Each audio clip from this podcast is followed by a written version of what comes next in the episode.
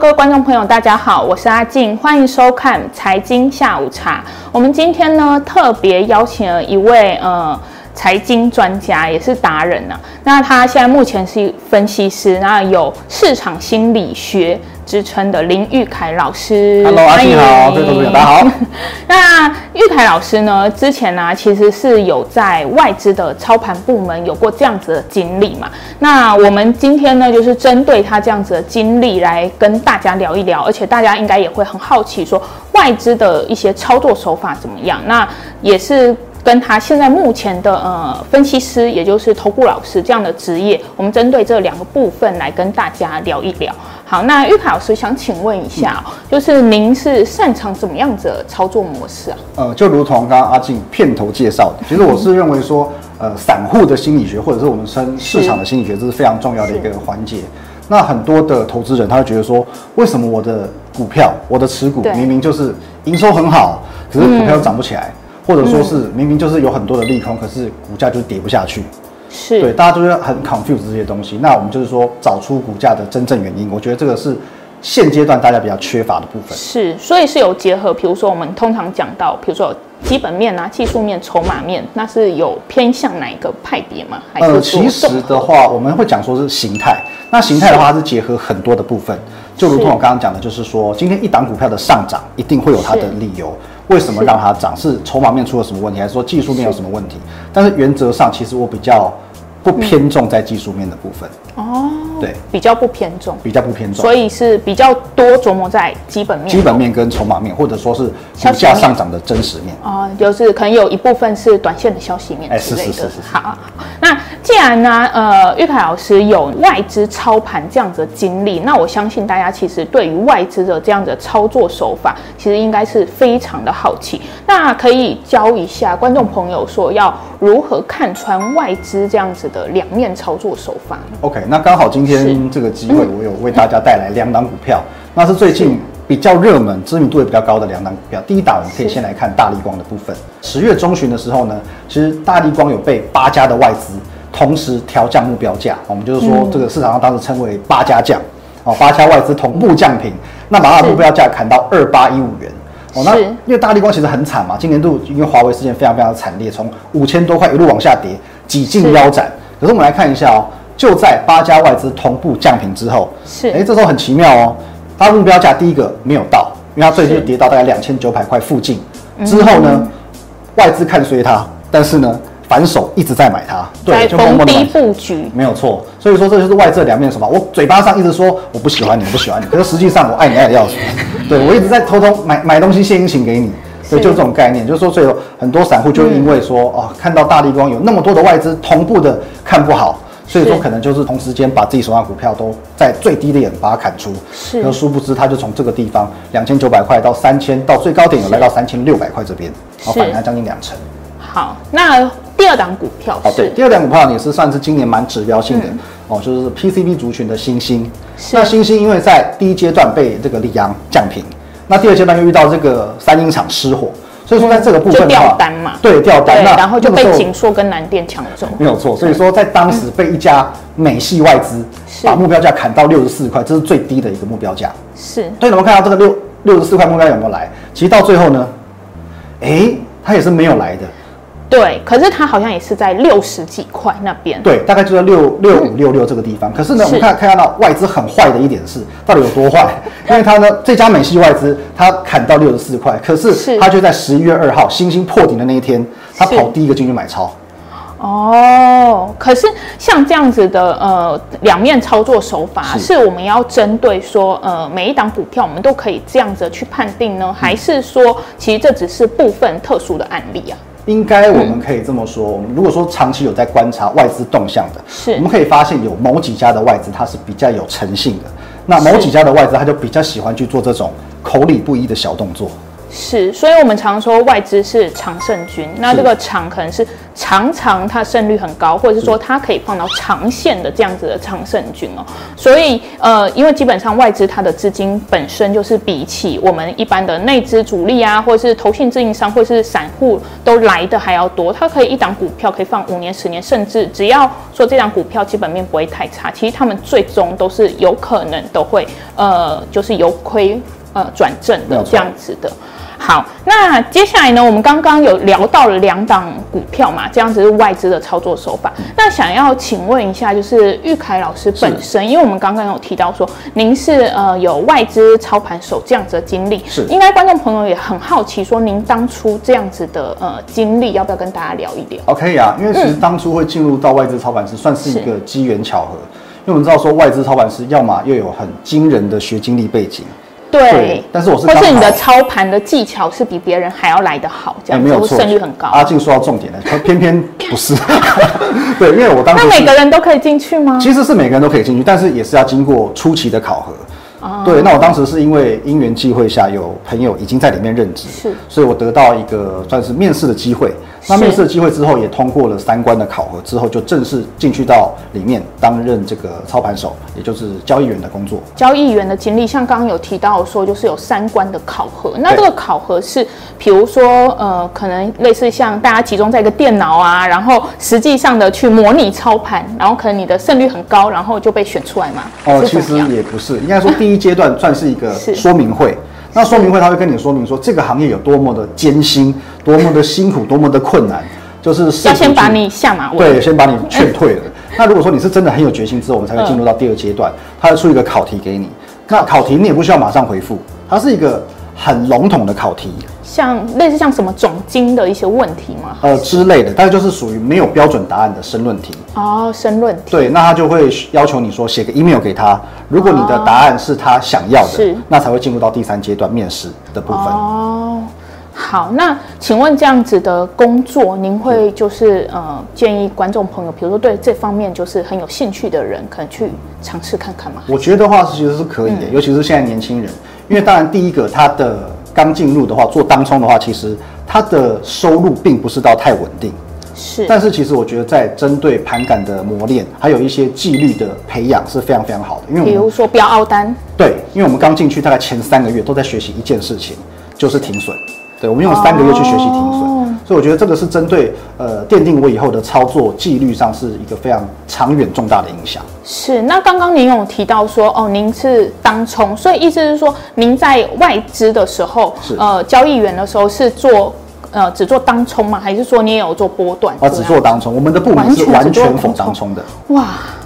所以，比如说像我，据我所知，有一些呃部门啊，像不不论是投信或是说是外资部门，所以早上的时候要先开会，比如说选定好哪些标的，对，然后呢，可能呃针对可能多少钱进场，然后多少钱出场，所以这些你们需要吗？嗯，因为我们的话是呃方式比较特别，因为其实我们每个交易员他会锁定自己特定的几档股票，例如说以我的话，我会锁定十六只美国的股票。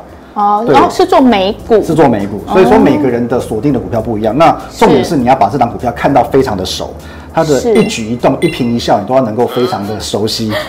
还有股性啦，俗称就是股性啊，今天它就是对它抓点两个就知道它哪怎么了。对，打个喷嚏我就知道它感冒了。对，或比如说开盘一开高哦，因为这一档股票波动很大，马上就知道往上冲了，就进去赚，可能一两个 tick 以上。是的，这样子。好，那所以既然刚刚有提到说是只做美股，所以又是美股交易员，所以你的上班时间是哦，会是日夜颠倒的。我们大概都是吃完晚餐之后出门上班，然后天亮说晚安。所以大概就是八九点出去上班，是的，然后凌晨五六点呃回家，对。啊，好辛苦哦！是很辛苦，就是变成说牺牲很多跟朋友还有跟家人相处的时间。因为白天就要补眠啊，而且日夜颠倒又特别累。对，然后再加上假日，就算两天假日，其实也没办法马上就调回这个时差。是。对，所以其实还是会牺牲很多生活品质。是，所以这一个行业虽然说大家看起来好像很光鲜亮丽，但是其实后面有一些不为人知的一些辛苦哦。是的。好，不过因为虽然说您有那样子的经历，但是您现在是呃分析师嘛？是，对对对。那分析师我们也叫做呃投顾老师。那之前我有访谈过不少的呃分析师。那关于这个行业，其实大家还是或多或少有一些好奇哦。那我们想要针对这个行业来帮大家解惑一下，比如说像是嗯。大家想要知道说，比如说投顾老师啊，是不是大部分个股都只能喊多啊，不能喊空呢？呃，的确是有这样一个不成文的规定。那、嗯、这个其实哦，讲白了就是说，是攸关到每个投顾老师的收会员、收业绩的这个倾向，因为绝大部分的散户是不喜欢做空的。哦，大家都喜欢听到做多的这些语言，市场的这些，对对对，市场的氛围。嗯，所以说投顾老师们因应大家的喜好，就会比较喜欢去偏向做多来讲。哦，也是因为台股可能这几年都是走走一个多头，做多可能胜率会来的相对。其实是，而且其实我们说，当然市场上还是有存在少数很喜欢放空的分析师。那这样的分析师，我可以说，除非他真正遇到类似像三月份那种崩盘，三一八那种，对对对，否则的话，其实它的业绩可能常态性会不是太好看。哦，原来如此。好，那再来呢，就是第二个，就是大家也会想要知道说，呃，请问投顾老师真的会利用散户出货吗？会。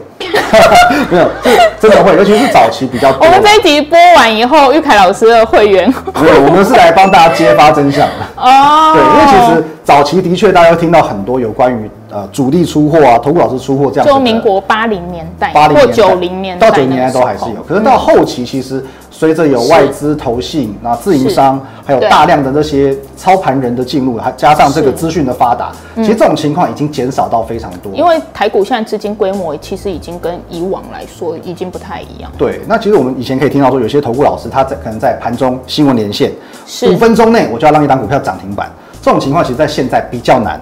就涨三趴五趴就很了不起了，是，除非他拉的是那呃，他喊的是成交量很低的一些股票。对，所以这就是一个重点。投资朋友，如果说你要去取决去判断一个老师说有没有跟主力配合出货的嫌疑，其实你只要看他所喊的股票。像假设今天我讲的是大力光、是欣兴，基本上呃这是外资跟投信琢磨非常多的股票，所以其实嗯没有办法由我一个人讲几句话去撼动股价的变化，基本上我就不会有主力出货的嫌疑。对啊，第一个大力光那么高价股，一一张就三百多万，没错。然后第二个星星每天量能都那么大，不是十几万就是二十几万张。是。那其实如果说一个老师他的会员可能就是几百人，那怎么可能单靠几百张股票就可以影响这一档股票的涨跌？没有错。对对对，所以而且还有另外一个很观众朋友可能要知道，就是说可能投顾老师啊，他呃喊的股票，假设如果说未来真的有被发现他有这样出货给会员的这样子的讯息的话，那其实他在这个行业根本就不用混了，因为对，对啊，因为如果说你有过一次这样的记录，那谁还敢当你的会员呢？因为现在是资讯爆炸的时代，你只要做过一次，啊、开始就会有人。疯传你说什么跟主力配合出哪一档股票？其实现在不要说是跟主力出货，有时候你只是喊的不准，对你可能一喊就跌，人家就怀疑你跟主力出货，就会把你在网络上可能就是评的很不好。我觉得不管是呃观众朋友，就是其实还是要有一些自我判断的一些能力哦，不是说啊、呃、大家喊一喊你你要买啊，或者是比如说跟单啊什么的，就是自己还是要稍微的去判断一下，我觉得会比较好。好，那最后啊，就是呃，我们想要，因为现在年底了嘛，我们想要请玉凯老师帮我们，就是建议一些观众朋友一些投资的建议。好，那因为在最近这段时间，我接触到蛮多的投资朋友，那他们对于现阶段台股，大部分可能要么看得比做的多，要不然就是说我只敢买一点点。那我觉得其实这一方面是一个很呃很严重的问题，因为大家不够尊重市场跟尊重趋势。可是都一万四千点了哎，对，没有错，这是大家现在普遍的一个认知，就觉得说哇，一万四千点了，一直在创历史新高，还能有多高？啊、可是其实我们知道说，呃，数字来讲的话，是。最下面是零嘛，可往上走是无上限的，就如同其实在二零一三年、二零一四年的时候，美股当初也只有一万四千点、一万五千点左右，谁能想到它现在可以翻一倍到三万点？是。对，所以我觉得说，有时候操作上就是不要预设立场。对，我们可以把这个例子回推到二零零九年的时候，当时是雷曼兄弟过后所引发的金融海啸。过后零八年。对对对，那其实美国在二零零九年的三月有推出过 QE one，就第一波的量化宽松，其实那个时候的购债规模是每个月的一千亿美元。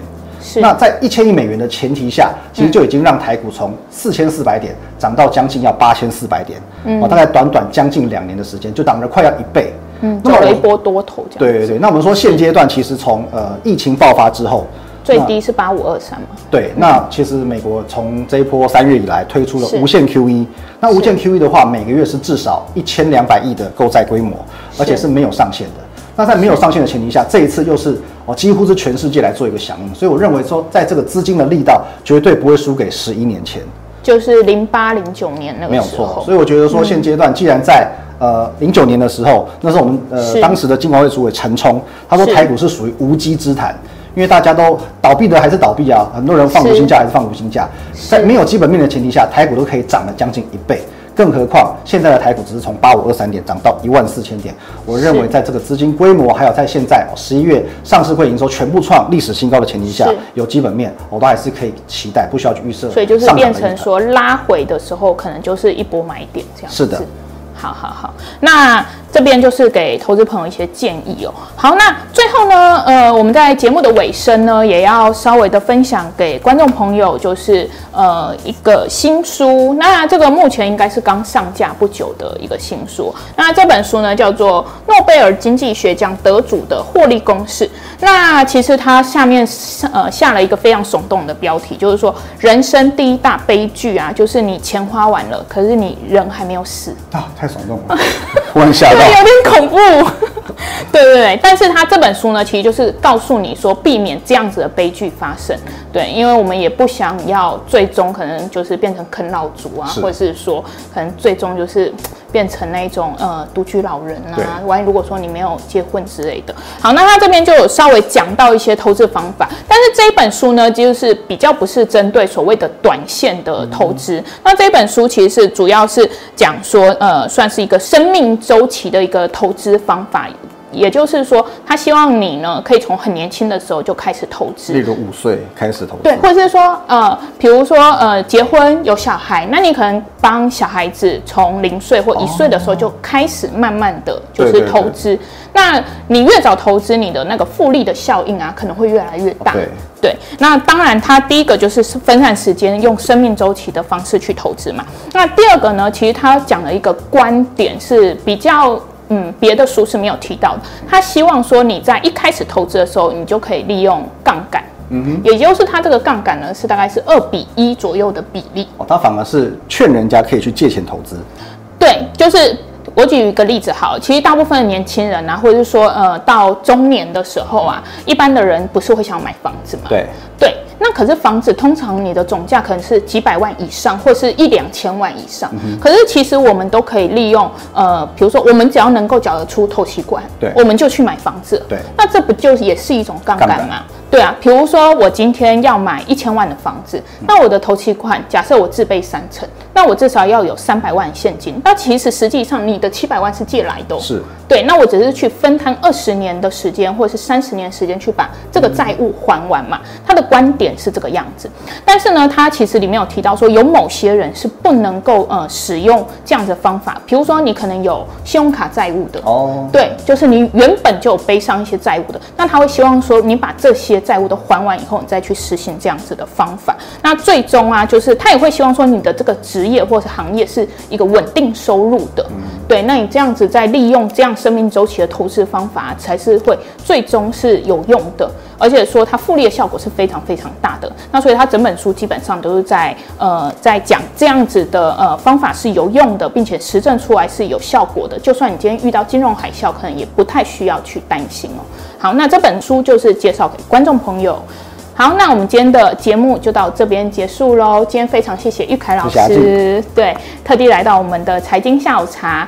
好，那如果喜欢这支影片的话，别忘在影片下方按赞并分享。有任何问题都可以在下方留言哦。我们下周见，拜拜。